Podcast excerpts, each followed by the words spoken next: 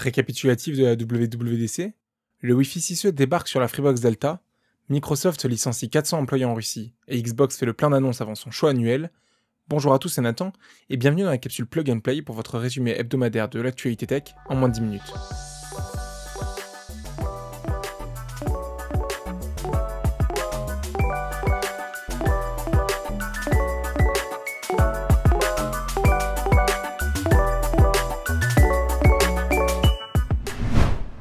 Après sa keynote de printemps riche en nouveautés, Apple reprend ses habitudes de juin avec sa conférence des développeurs WWDC 2022. Au menu, iOS 16, iPadOS 16, macOS Ventura, WatchOS 9, mais pas de réalité virtuelle et un nouveau MacBook Air. Voici un résumé des principales annonces. Si durant les dernières années, l'interface des Mac avait été inspirée par ce qui se passait sur les iPhones, cette année marque un changement, car iOS 16 qui sortira à l'automne reprend les codes de ce qu'Apple a développé pour son Apple Watch. L'écran d'accueil du téléphone peut désormais être personnalisé, comme les cadrans de la montre, les polices et les couleurs changent l'ambiance, les compilations permettent de garder quelques informations sous les yeux, et les fonds d'écran sont plus dynamiques.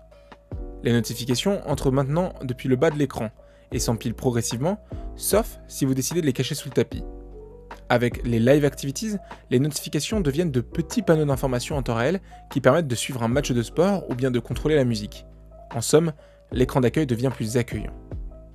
Comme chaque année, les applications intégrées reçoivent une litanie de petites nouveautés. Vous pouvez désormais éditer, voire rattraper un message tout juste envoyé. Vous pouvez taper sur le clavier puis dicter à la voix avant de revenir à la frappe sans changer de mode. Texte en direct reconnaît et traduit le texte dans les vidéos, les objets peuvent être extraits des photos du bout des doigts, et les nouvelles cartes enrichies seront bientôt disponibles en France, en Suisse et au Benelux. Que serait une nouvelle version de WatchOS sans de nouveaux cadrans? Apple présente 4 nouveaux arrangements une nouvelle déclinaison du cadran astronomie, adapté aux grands écrans, un cadran lunaire conçu avec des calendriers islamiques et hébraïques, un cadran Playtime animant les chiffres d'une manière ludique, et un cadran Metropolitan faisant la part belle à la typographie. Apple permet enfin de personnaliser la couleur des fonds des cadrans. Siri se concentre désormais dans sa petite bulle et les notifications se concentrent dans une petite bannière car l'Apple Watch peut aussi apprendre de l'iPhone. Entièrement revue, l'application exercice peut désormais mesurer la longueur d'une foulée, l'oscillation verticale ou encore la puissance développée. Apple concurrence Strava et Garmin en présentant les zones d'effort cardiaque et en se préoccupant du travail de la récupération. Après l'effort, le réconfort. Apple détaille les phases de sommeil sans toutefois encore détecter l'apnée du sommeil et offrir des conseils proactifs. L'Apple Watch se transforme en pilulier numérique qui envoie des rappels pour prendre ses cachets et peut même prévenir les interactions de médicamenteuses lors d'ajout d'un nouveau traitement. Côté Mac, on passe la deuxième, avec l'arrivée des puces M2, deux ans après la présentation des Apple Silicon. Gravée à 5 nanomètres, la nouvelle puce M2 compte 20 milliards de transistors, un quart de plus que le système M1 dont elle prend la relève.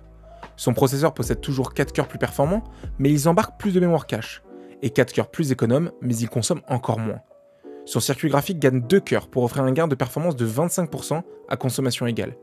La mémoire unifiée atteint désormais 24 Go avec une bande passante multipliée par 2, et le processeur dédié à l'intelligence artificielle est 40% plus rapide. Cette puce trouve naturellement sa place dans le nouveau MacBook Air. Avec son profil plus angulaire et son encoche qui mord sur l'écran Liquid Retina, agrandi pour l'occasion à 13,6 pouces, il abrite aussi une nouvelle webcam FaceTime HD 1080p. Il rappelle immédiatement le MacBook Pro. Mais ce n'est pas l'iMac portable annoncé par la rumeur. Il est décliné en argent, gris, lumière stellaire, minuit. Mais pas en violet, ni en vert, ni même de bleu annoncé dans la dernière minute. Pour accompagner ces nouveaux MacBooks, Apple a présenté son nouvel OS, macOS Ventura. Une version dédiée à la concentration sur une seule appli en même temps grâce à la fonctionnalité clé Stage Manager. Mail et Safari reçoivent comme chaque année leur lot de nouveautés. Le premier peut maintenant rattraper ou programmer un courriel et intègre un nouveau moteur de recherche qui tire parti du nouveau moteur Spotlight perfusé d'intelligence artificielle. Le second veut mettre fin au mot de passe avec Passkeys, un nouveau standard partagé avec Microsoft et Google, et partager ses onglets avec SharePlay. Vous pouvez désormais transférer un appel FaceTime depuis votre iPhone vers votre Mac et même utiliser votre iPhone comme la webcam de votre ordinateur. C'est une manière comme une autre de compenser les défauts des caméras FaceTime présentes sur les Mac. Tout cela est fort sérieux, mais Apple veut croire dans les capacités ludiques du Mac avec Metal 3, présenté avec une mise à jour de Resident Evil Village. Enfin, l'iPad pour finir s'inspire du Mac avec lequel il partage de plus en plus de choses.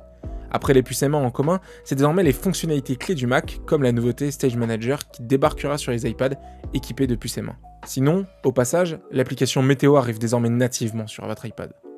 Ce qui différencie donc les deux plateformes, c'est une plus grande flexibilité logicielle pour le Mac, qui conserve l'apanage des fenêtres complètement libres et la ligne de commande, et une plus grande flexibilité matérielle pour l'iPad, qui peut être manipulé avec un Apple Pencil, comme avec un trackpad, et peut même être séparé de son clavier.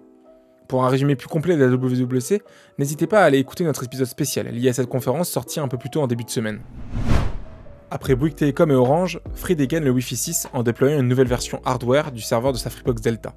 Les nouveaux abonnés peuvent en bénéficier aujourd'hui sans surcoût, les anciens devront eux cependant patienter jusqu'à cet été. Il ne fallait pas laisser traîner le train de l'innovation. Xavier Niel ne l'avait pas caché en 2020, stable et performant, le Wi-Fi 6E pouvait apporter selon lui une réelle évolution en matière de débit à ses abonnés. Après Bouygues Telecom et Orange il y a plusieurs semaines, Free lance aujourd'hui une nouvelle version du serveur Freebox Delta intégrant le Wi-Fi 6E qui repose sur l'utilisation d'une nouvelle bande de fréquence, le 6 GHz, en complément des deux bandes de fréquences existantes. L'opérateur le promet, le Wi-Fi 6E permet ainsi aux abonnés fibre Freebox Delta équipés d'appareils compatibles d'atteindre des débits descendants allant jusqu'à 2,5 gigabits par seconde, soit des débits jusqu'à 3 fois plus rapides qu'en Wi-Fi 5.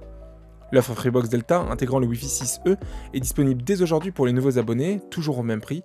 Les abonnés actuels pourront quant à eux demander à bénéficier du nouveau serveur dans le courant de l'été contre une somme de 49 euros. Microsoft réduit fortement sa voilure en Russie avec l'annonce du licenciement de plus de 400 personnes. Une étape supplémentaire dans le désengagement de l'éditeur qui a déjà suspendu ses ventes de produits et services depuis l'attaque contre l'Ukraine. Dans une déclaration faite à Bloomberg, Microsoft justifie sa décision de limiter de manière significative ses activités en Russie au vu des évolutions économiques et de leur impact sur ses opérations. Comme il le fait depuis le début du mois de mars, Microsoft va se borner à remplir ses obligations contractuelles avec ses clients existants. Microsoft ne précise pas la proportion que représentent ses 400 employés sur son effectif en Russie. Il semble toutefois que ce soit assez conséquent.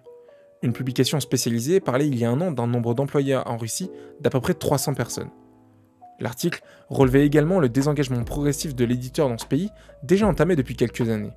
Ses effectifs y auraient été divisés par 3 depuis 2014. Plusieurs facteurs étaient cités, comme l'importance prise par l'activité cloud qui a imposé des réorganisations et des ventes moins prospères, alors que le gouvernement russe poussait ses administrations à écarter les logiciels venant des entreprises de l'Ouest. La guerre menée maintenant contre l'Ukraine n'aurait fait qu'accélérer le mouvement. Attendu depuis de nombreuses années, le service de cloud gaming de Microsoft arrive enfin officiellement sur les téléviseurs Samsung.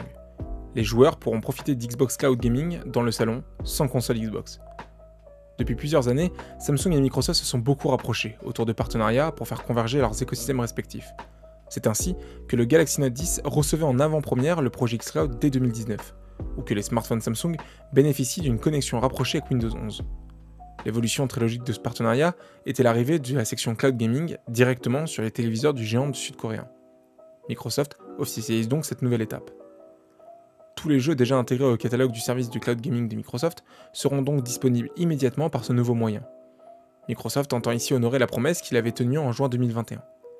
À partir de la fin du mois de juin 2022, les propriétaires d'un téléviseur Samsung datant de l'année 2022 pourront s'abonner au Xbox Game Pass Ultimate pour bénéficier du catalogue de jeux compatibles directement en streaming, sans console ni PC. Le communiqué de presse de Samsung précise que les écrans de PC, Smart Monitor, seront également concernés par cette application. Pour tester ce service, ils pourront aussi s'essayer à Fortnite, jouable gratuitement sans abonnement depuis le 5 mai 2022. Seul accessoire nécessaire, une manette Bluetooth compatible avec le service. Pour prolonger le plaisir, Microsoft a livré ses plans pour étendre encore un peu plus son cloud gaming. Aujourd'hui, Xbox Cloud Gaming se limite au catalogue de jeux du Xbox Game Pass Ultimate et l'accès à Fortnite sans abonnement.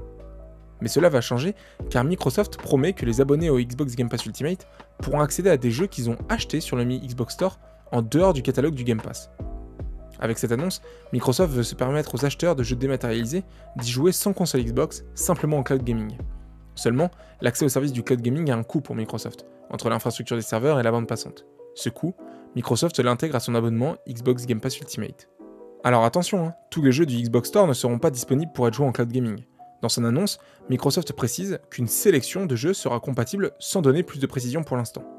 On peut imaginer que tous les jeux qui sont passés dans le catalogue du cloud gaming du Xbox Game Pass Ultimate y auront le droit.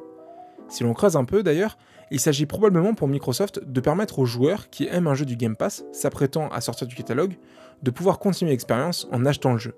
C'est possible sur PC et console Xbox, mais jusqu'à présent, ce n'était pas le cas pour les joueurs en cloud gaming. C'était le résumé de l'actualité tech de la semaine, merci de nous avoir suivis et à la semaine prochaine pour une des dernières capsules de la saison avant la pause estivale. Ciao